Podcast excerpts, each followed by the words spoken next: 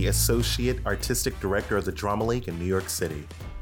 Welcome to Talking Direction, the behind the scenes podcast going deep into the worlds of theater, film, television, and online content to celebrate directors. Those visionary artists at the center of plays, musicals, movies, and TV shows enjoyed around the world. Each week, we welcome acclaimed guests to explore imagination, risk taking, and craft, as well as looking at the past, present, and future of the creative industries. Don't forget to like subscribe wherever you find your podcast. We're available on all platforms or by visiting dramaleague.org. Thanks for listening and for talking direction. Hi, I'm Danny Sharon. I've been a theater director for 15 years. Something that I constantly find myself wrestling with is my relationship to money. It's something that I've had to spend a lot of time and energy navigating. This was especially true in the beginning stages of my career, but as I've gotten older, I found that this relationship hasn't really gone away. It's just evolved. But there's one underlying issue that has been true for me since the start, so few people have ever spoken frankly to me about the financial hardships of pursuing a career in the theater, even less through the lens of a director. In March of last year, when the pandemic forced the doors of theaters across the world to close, and I, along with many others, lost my job, I couldn't help but spend a great deal of time thinking about the complicated relationship that all of us in the theater community have with money and for the sake of the future of this field, how important it would be to try to find a way to make financial conversations more transparent and less taboo moving forward. This has been a time of immense difficulty and uncertainty, but I thought that if people were willing to be open about their struggles, we might just have a chance to level the playing field and find a more inclusive and equitable way forward. Tony Award winner, friend, and mentor David Cromer was the first to sit down with me do you remember when like when you started to seriously think that I could actually have a career as a director? I was always predisposed to this discipline, but I think I didn't know when I was very young. I've said I, I, don't think kids getting into theater really know there's a, such a thing as a director because the director is usually like a teacher. Tony nominated director Leigh Silverman feels it's what she was born to do. So for me, I had, as long as I can remember, um, certainly I was always um, in love with theater, knew I wanted to do theater, um, had uh, went to college to study directing, um, was always obsessed with being a director. Saheem Ali is a freelance director and an associate artistic director of the Public Theater, and his love for his craft is borderless in coming to the US for college, um, I wasn't able to study directing because my parents were good, um, uh, you know, middle class uh, Kenyan parents who would not condone that kind of um, uh, choice. So I came as a computer science major. Um, I switched my major to, to, theater. I didn't tell my parents, and uh, until like six months before graduation, and they were very upset, as you can probably imagine. Um, yeah and but that was really like deciding to to to to change my course of study was like the moment when i really decided you know to do it and then i uh, getting into grad school was the next step because um, I was an international student at the time. So I, I, I moved to New York to go to Columbia for directing, and so those are like the steps that just led to me deciding that I was really going to go for directing as a career. Let's hold on a second at this moment in life, a sane person would stop and say, Why am I following a path that my parents don't approve of? One that I feel I need a backup plan for. In my case, a backup degree. If we all knew theater wasn't a cash cow, do we have a right to complain? Maybe I'm getting ahead of myself. Gabriel Stelian-Shanks, artistic director of the Drama League, seemed to always have the bigger picture in mind. I very rapidly realized that directors held the world making in their hand. You know, if the playwright is the architect with the blueprint, the director is the builder, you know, and um, that was something I really uh, craved and wanted that that experience of laying out an entire world for an audience um, and telling stories in in three dimensions instead of on paper. So I would say that transition happened um, toward the end of my undergraduate degree and and early on. I I think also I am coming of age during the AIDS epidemic, and my first professional jobs in Atlanta are jobs where I am surrounded by uh, actors and directors and designers and producers who either have AIDS or are uh, HIV positive. Um, and so, I don't know, I guess I'm talking about 19 or 20 years old. I'm going to a funeral a week. I'm going to a hospital multiple times a week. And the plays I am doing are often in reaction to that. I'm a member of ACT UP, I'm a member of Queer Nation at that point. So the art making became a way to tell the story of our lives at that point and really was more about trying to support my community and my friends and the world that I love so much more than a, you know, sustainable career. But that's also the privilege of being young, right? You don't have to think about those things when you're 19 in the way that you do later. For others, like freelance director Colette Robert, deciding to be a director can come at any moment's notice without ever having to look back. Yeah, it was my senior year of college, and I was a theater and American Studies double major. Um, but I and I did my um, senior thesis, which was directing Three Tall Women. And the day after the final performance, I like sat down to try and catch up with all the homework that I had been ignoring um, for weeks because of just rehearsals and tech and everything. And I just had this realization. I was like, I don't want to read like about race relations in England. What I really want to do is direct like forever and just keep doing that. And it was just sort of this like aha moment that I had, even though I'd been like sort of like intellectually thinking like I am a theater major, I want to keep doing theater. That was the moment where I was like, I am all in. So, if all of these artists decided to be all in, then I would assume they had a hope of what their dream would look like. Meeting a goal comes with expectations, right? My friend Jacob Padron, Long Wharf Theater's artistic director, had this to say. I think that I always had in the back of my head that I wanted to be an artistic director. Even though I didn't necessarily know kind of all the sort of ins and outs of what that meant, I knew that the job was about being in service to an institution and in service to a community. Leigh had this to say. Of course, you don't have any idea what it life in the theater is really going to look like. You know, you're picturing it's just, uh, at least for me, I was like, uh yeah it's just like one big tony awards right? Um you know it's like that's all it is.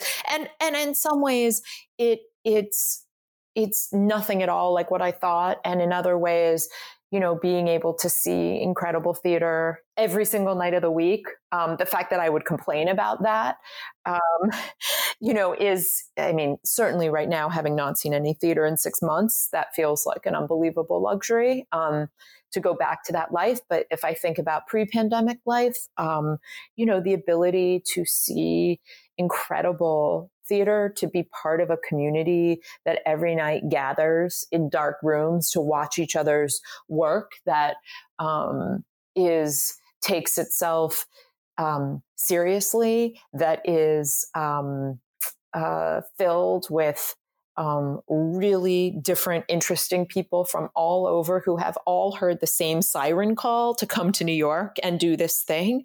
I mean, that that's what I sort of in my wildest dream imagined. You know, of course, in my in my fantasy of it, we all lived in like much bigger apartments and we had much more free time to hang out. Um, you know, and that kind of thing. And and um, we all spent a lot more time, um, you know, going to Tony Awards and things. But like that you know that piece of it um, is is of course just a total fiction. There's, I mean, I can say honestly that I have only ever really changed for opening nights like in a public bathroom, mostly at a Starbucks or like in a bathroom at a theater where I was like also rehearsing the next thing.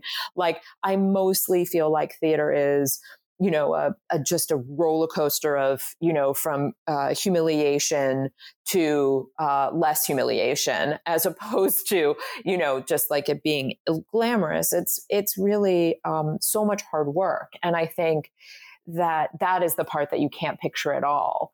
Um, you know, as I got older, I think what I wanted was to feel a sense of community. I wanted to feel that the writers that I worked with would want to work with me again. And so when I started to work with writers, um, uh, sort of in repeat uh, in repeat ways i i started to feel like that was a real mark of success um, when people that i had worked with wanted to go through a process like that again.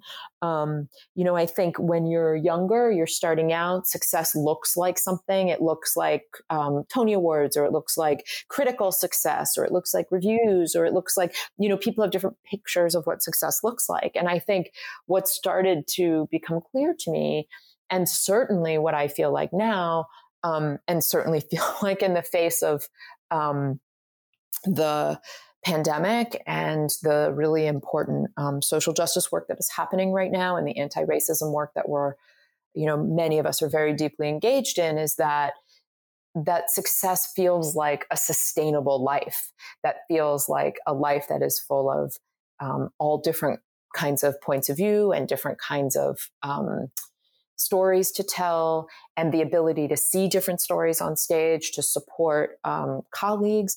And it also feels like the life that was pre-pandemic, the pace of it um, was was unsustainable and not um, actually it didn't work for anybody. And I think part of the work of undoing the white supremacy inside of our business has been to really look at things like rehearsal schedules and tech schedules and who is it benefiting and who made up those rules and why do we have to do it in that way? And something that i've been you know that i've certainly grappled with um, in my own ways over the course of my career has been i i have tried to un, undo some of those um, what have felt to be very um, intense uh, tenets of our business um, uh, in relationship to the way that um, that white men, in particular white straight men, are centered in almost everything. And um, I did a, a play a few years ago, a few years ago called Lifespan of a Fact, and you know I had the first all female um, design team on Broadway, and I had three of the five designers were breastfeeding. And, you know, it was, I asked if we could have a refrigerator in one of the empty dressing rooms in the theater so that people could put their breast milk in there. And literally the production manager was like, nobody has ever asked me for that. Um, so definitely, no, and I was like, well, obviously women have been breastfeeding while they're designing shows. So this is not like a new thing. But I thought like this is in the most basic way an example of who came before, who's always had the power, and how hard it is to disrupt because I fought like fucking hell for that mini fridge and I gave up my space so that the women could do what they had to do, which was completely fine. But I was like, this is, this is, and this is a tiny, tiny, tiny speck in an ocean of issues um, that have to be undone, um, and and certainly uh, gender parity is a piece of it, and um, and and the racial parity piece is exponentially more complicated, more difficult, um, and uh, and way harder uh, to undo because it is so systemic, not only in our industry but in our culture and in our country. Saheem had this to say. I guess I would say that the image I had was one where I had a creative freedom to be able to work on projects that really meant a lot to me, and that those projects would also provide for me a sense of financial stability that I'd be able to survive as an artist. And, you know, it, it, it dawns on, um, on an artist pretty early that it's it's precarious. It doesn't matter what you're doing. If you're acting, if you're directing, if you're designing, if you're stage managing, that that a life in the theater is one of great uncertainty and you know, job stability. And so I knew that going in, but I think that the success for me looked like being able to to direct um, and only do the projects that I was passionate about and not have to do projects because I had to do them or I had to do them to make money, and that I would be living um, just comfortably um, as a result. So I think, yeah, those were my measures. Colette said this I don't know if I thought that much about it. I think I just thought that like I would only direct like that's how i would make money and that's just that that that was it that i would just be a director and get to direct. I don't think i had a sense of the work involved or how or the sort of hustle involved. I just thought like i'm going to be a director and i'm going to direct and that is all i'm going to do. I asked the group if there was anyone who ever talked to them about the financial realities of a career in theater, and this is what they had to say, starting with Saheem. No, no, no, uh, we didn't have any of that. And I, I remember uh, reflecting after undergrad, especially being like, you know, no one ever talked to us about the nuts and bolts of it. I mean, we did. I went to Northeastern. Um, it was a fantastic theater program, but it was very kind of practically focused and aesthetically focused. So we didn't have any kind of like um, uh, schooling in terms of like this is what the real world is like and this is what you'll have to do when you go out there. I don't know if they were afraid to tell us because maybe we would change our majors or um, or it was just like the you know just the, the focus is more um, uh, kind of intellectual and and creative. But no no one ever had the the talk about the finances and just um, uh, kind of making it at any point even in grad school i don't think we talked about that. Gabriel had this to say no. And I can speak for both my undergraduate and graduate careers. um, other than to say that there is, there was this myth of um, paying the dues, of a certain kind of suffering, of a certain kind of hierarchy that doesn't really exist in our field that you would you know you would toil in poverty and obscurity and then someone would come see your 11 p.m saturday night reading at you know Dixon Place or here, and then you know you would be discovered and you would be moved up the chain, and and you know that that myth was told to me multiple multiple times by multiple multiple people. Um, so you know it wasn't it wasn't a conscious conversation about f- artists and their finances and and and how we might effectively manage that. It was um, you're going to be poor you're going to suffer and that is part of your journey you know? Um, i think one of the things danny i'm realizing now as we sort of deal with the calls for social justice and equity is is a lot of that stuff that i was fed at 15 at 18 at 21 is deeply ingrained in me and so now when people are starting to question why we are doing 10 out of 12s because that is clearly sweatshop conditions um, you know, for someone like me, I did my first um, 10 out of 12 when I was 15, you know, and it's just the way the business works. And it's only been when, you know, smart people like Stephanie Ybarra shake my tree and say, Have you really thought about this? That I go, Oh, of course we shouldn't be doing it that way. Of course we shouldn't. So some of this has been so ingrained in me. This this um, mythology of of of artistic poverty being a noble endeavor that I've had to really shake myself hard to free myself from. Yeah, I mean, I'm I'm obviously younger than you, but even I am going through a very similar experience because I feel like I was fed the same things you were fed, only you know 15 years ago, and and had to go through felt like I had to go through the same sort of like hazing in my 20s. Um, that you did. So, I mean, we're talking about a really long standing mindset. I, I don't know that what I wish I had had was a frank conversation. What I wish was there was um, knowledge. I wish there were underpinning. Um, you know, I think there are very few artists who know um, deep details about money management you know about investing about the things that i think you get in an mba or the things that you get as you grow in other sectors are just not knowledge that we prioritize in the arts.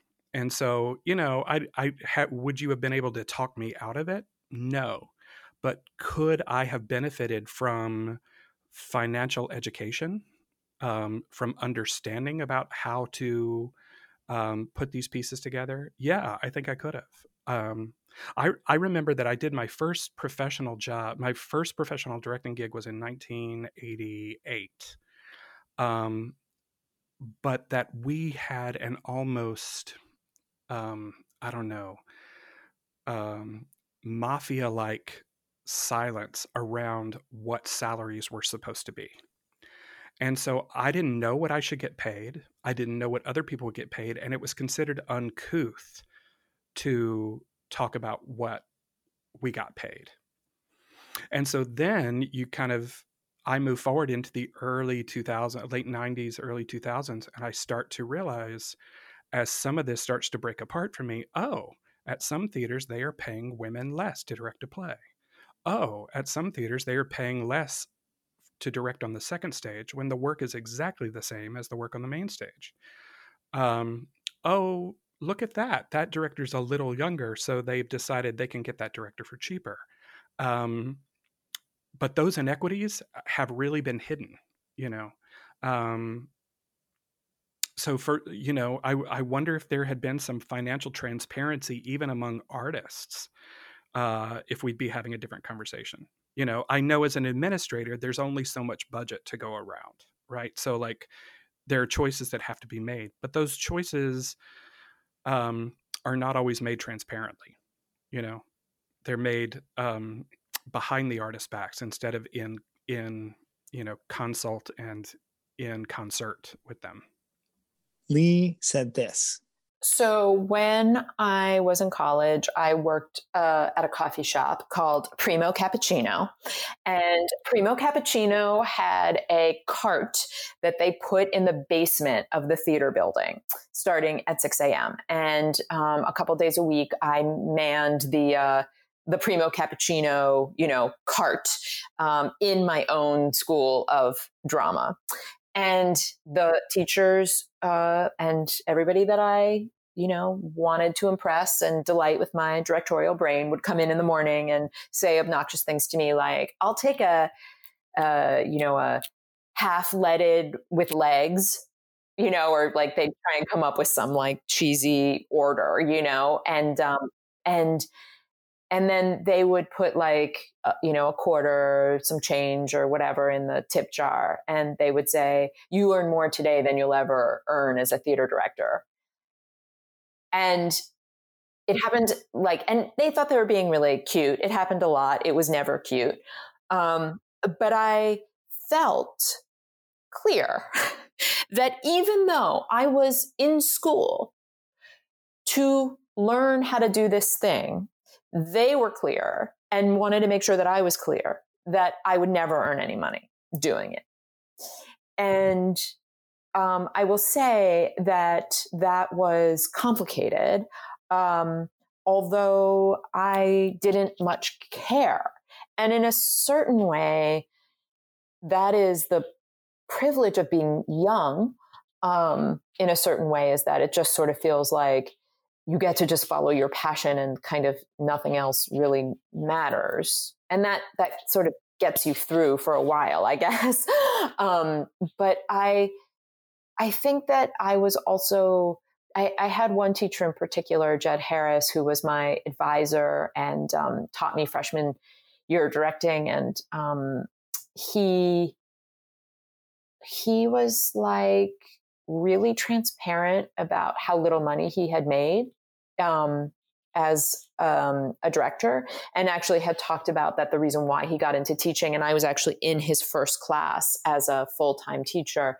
And he just retired last year, which is wild. But um, he had said he's, he got into teaching because he needed health insurance and he had never had health insurance. And he was very clear with us that if we wanted to be theater directors, we couldn't be into it for the money because that was a fantasy. And I think it was it was something that he wasn't bitter about. And in fact, I think he was one of those like like um like in a way he was a little bit of the cliche of like you're not a real artist if you make money kind of guys, which also is, you know, useful in the sense that um, you don't make any money and you should love it more than whatever the paycheck is going to be because that's sort of what the what the case is. But definitely, I came out of Carnegie Mellon with a very snobby, like, I'm an artist. I can, you know, uh, live on uh, my dreams or something, which which I think lasted me for a little bit of time. And then of course you get to New York and you're like, oh, I see. I need actual money, not just dreams. David had this to say.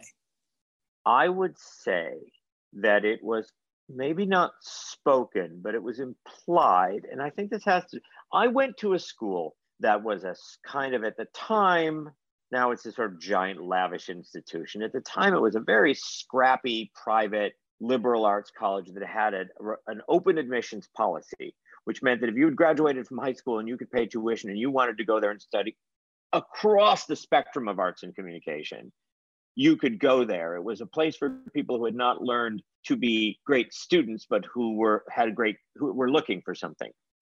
And and and in fact, that was perfect for me because that was where I sort of found my footing and my uh, vocabulary and my you know my my my interests. Um, but it was scrappy and it was a little underdoggy. I felt, and I think that you know our training was always what what was there were positives and negatives to our trainings. We weren't that slick, you know what I mean. We weren't, and you had a lot of and, and like the the the. I think that while it was never made explicit, the vibe that we were kind of given was not demand what you are worth, uh, insist on being paid, you know, insist on being paid.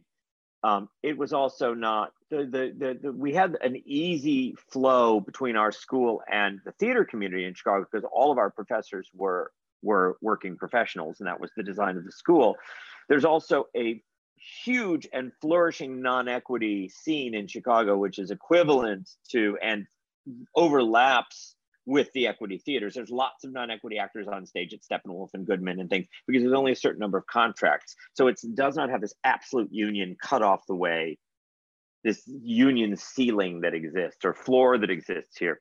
So you were kind of knew that you were going to be doing it for love a lot of the time.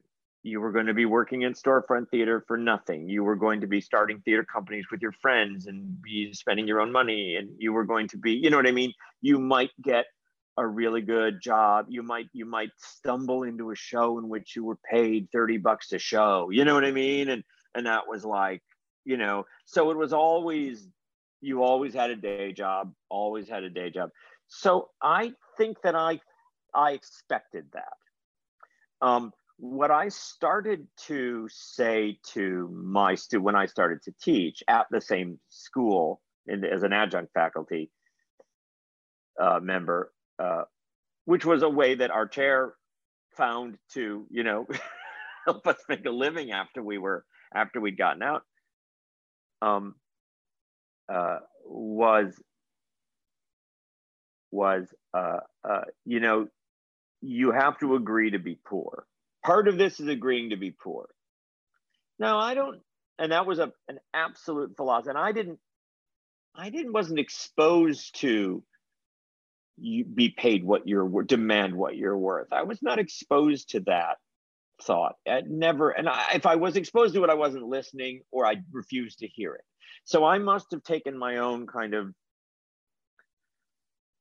possibly lack of self worth and and uh, uh, um, applied it to that. But I I still think that's part of it. I still think you know like like to to refuse to be an artist unless they pay you seems extreme.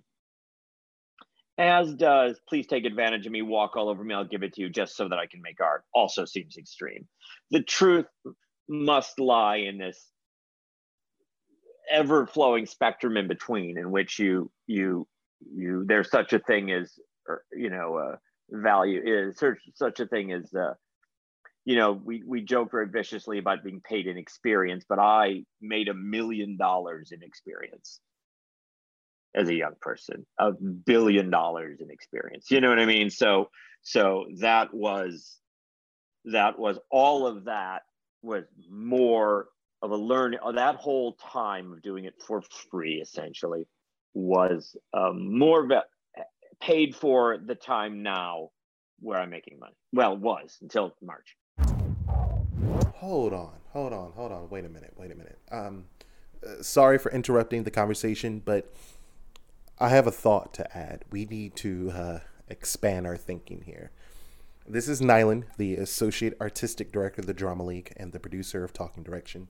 I truly respect where David's coming from here. I, I I respect his lived experience and the struggles that he's overcome. I think he is speaking solely to tradition, the way the field has always operated.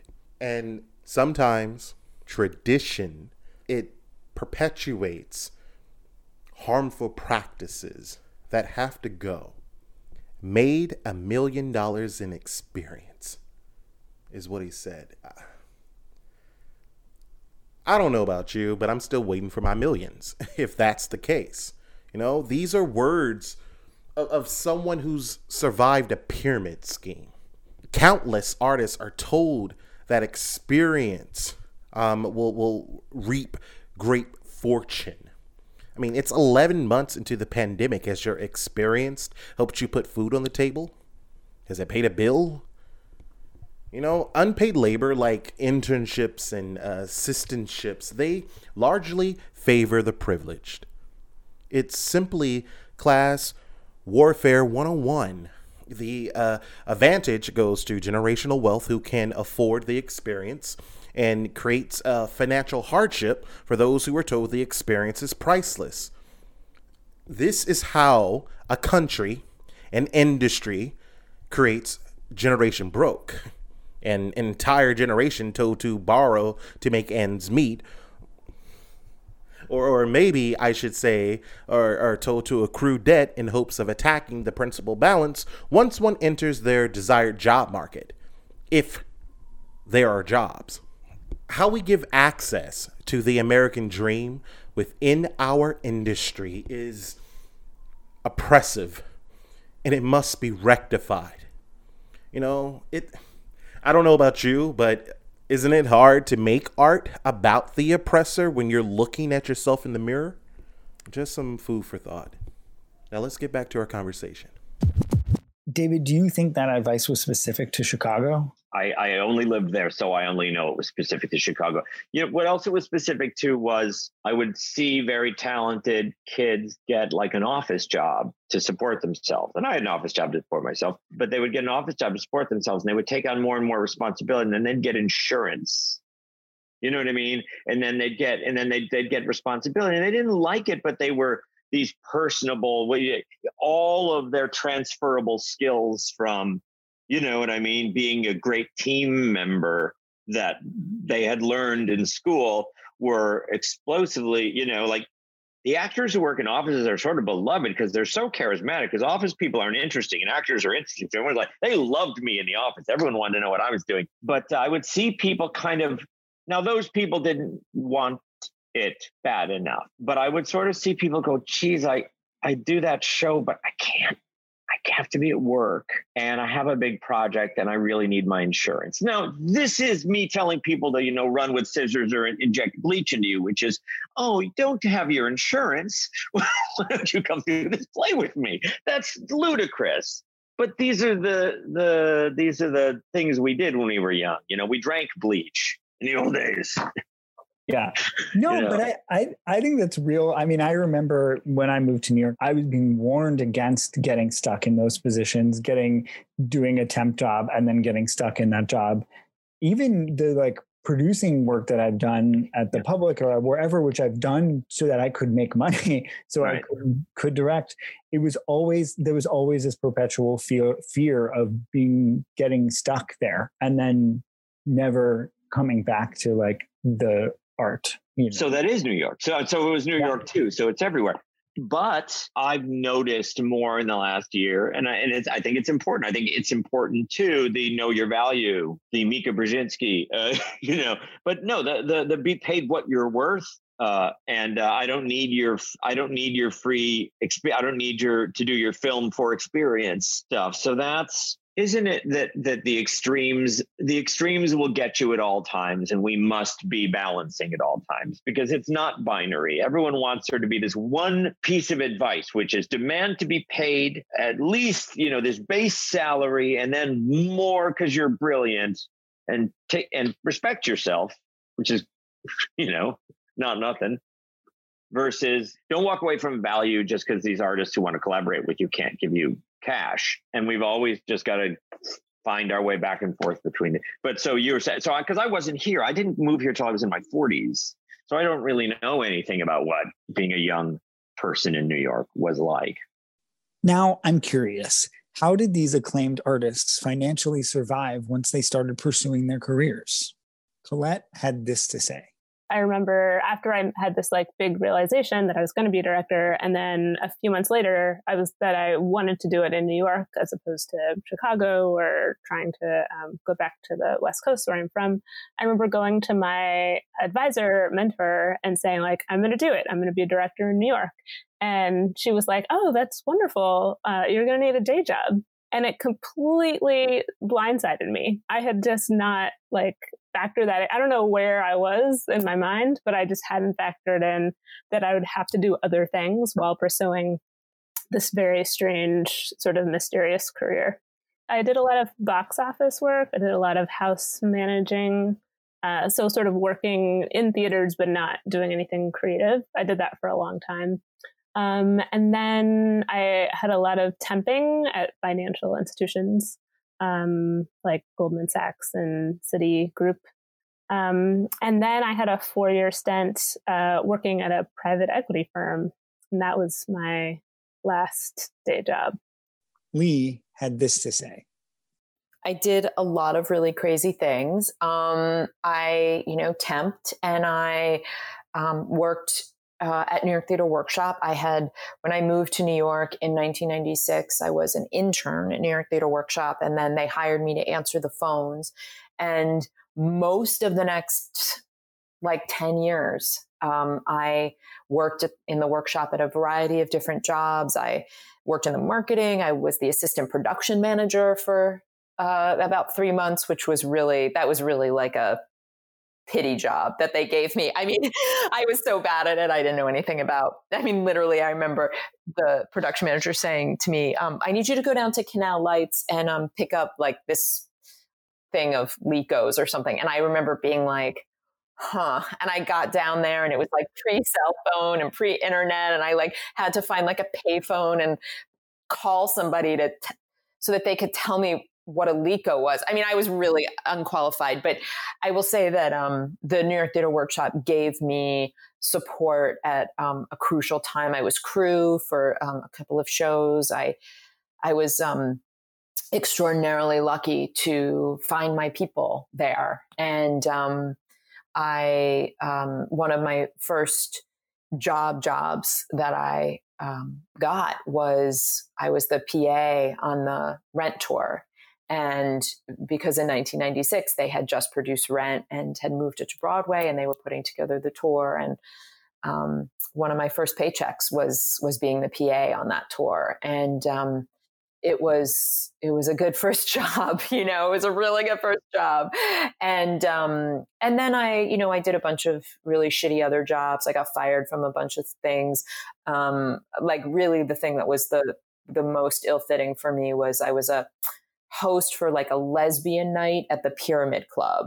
And I got the job because I had been working on a show that had been in the Fringe Festival, the first year of the Fringe Festival, um, that had a lot of gay content. And so um, I got asked to host this night.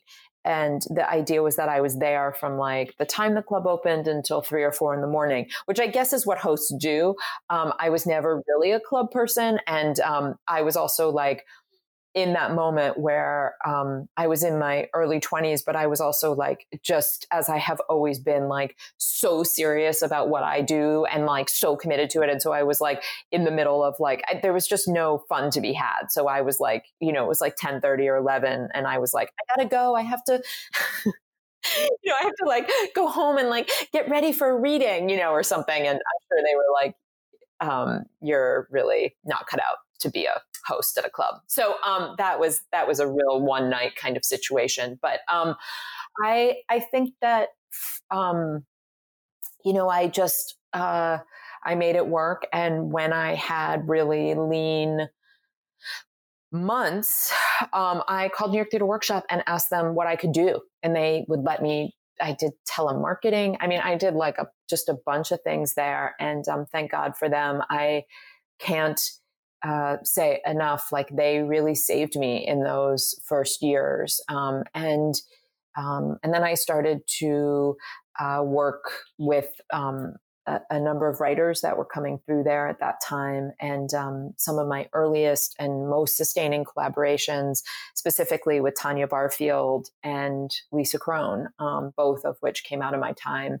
at New York Theater Workshop. And um, I had a, a summer where I was the um, I was an assistant to Andre Gregory, and he I had met him also at New York Theater Workshop. So um, it was all really great. And the other really great thing that came out of New York Theater Workshop is that um, I, when I answered the phones there, um, I would frequently or or leave messages for people on behalf of the theater. I would uh, I would, you know, leave my name and then people would call back. And one time somebody called back and asked to speak to Lisa Verman. And um, and so I I stood up and walked through the office going, Does somebody work here named Lisa Verman? Lisa Verman, Lisa Verman. And um, and so now uh, to this day, all these years later, Jim Nicola and Linda Chapman only refer to me as Lisa Verman. So that was the other great, great upside to working there. David said this I only waited tables uh, very briefly, um, only because, and I assumed waiting tables would be the way to go. Because first of all, you'd meet a lot of cute waiters, you know. Second of all, you'd you'd made a, there was all that cash, and it's just what everybody did. But I was just bad at it, and it's because I walk funny. I walk very bouncy, and so everything spills. So trays are a problem for David. like if I'd only paid attention in body movement, I might have been a better waiter, but I didn't. And um, uh, uh, so I, so the other thing was temp, temp work, was office temping. Uh, so I got a temp job. I, I, I, I did various temp jobs. Um, I could not type. I didn't really know anything about computers, but there weren't that many computers. This was in the 90s. There were sort of big desktops with email and things like that.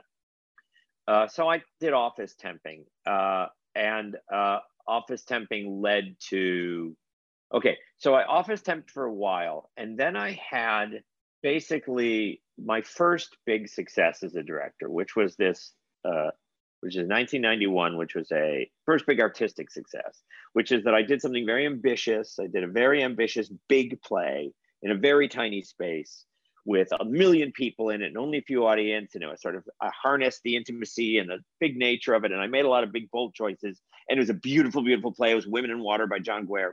And and I got and and people and people dug. It was a 40 seat theater. There were 25 people on stage in a 40 seat theater. So there was really only there were less than 100 people in the whole damn building.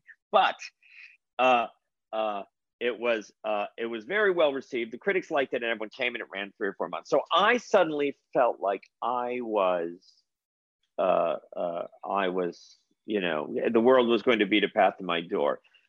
By the end of that summer, I ended up working in a dog food factory, in a dog treat factory, loading uh, load. I, I don't remember why. I think I started working in the office for them, and they didn't need me in the office and then they sent me to the bakery and then they just had me load fact 10 hours a day so i just did this very very abusive labor intensive under minimum wage job i thought a nice come up to getting for getting a little big for my britches Saheem thought this so I did some looking and considering of what I would do. Um, and I got a job at a law firm. It was a boutique law firm. It was two attorneys.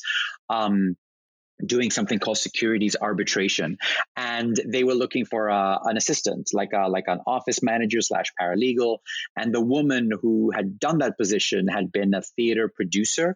And so she was looking at her theater network. And i think it was some like yahoo group. Uh, this is like a while ago. Um, and and i saw the ad and i was like oh that, that sounds great. So i met them. And so i worked at this law firm for two years um, balancing out my kind of creative endeavors because my bosses were fantastic. They they said that basically they didn't care what hours I kept as long as I got the job done, as long as I was in the office from time to time. So I was working in a law firm while I was, yeah, like meeting playwrights and going to the theater and having this fellowship at New York Theater Workshop and doing some workshops and readings, trying to balance that out that way. So that's what I set out doing after grad school to try and like um, keep my finances afloat was to get a job. Gabriel, what about you? How did you make a living when you started out? Not very well is the short answer. Until I sort of committed to also being a arts leader and arts administrator, there was no consistent income. You know, freelancing is a feast or famine path, and it depends not only on how well you are connected to the field, but also the vagaries of that field of, of of what interests people in that moment and how you are or are not a part of that. So, you know, my income would swing by 50% year to year. and without anything else to fall back on, it was very tricky.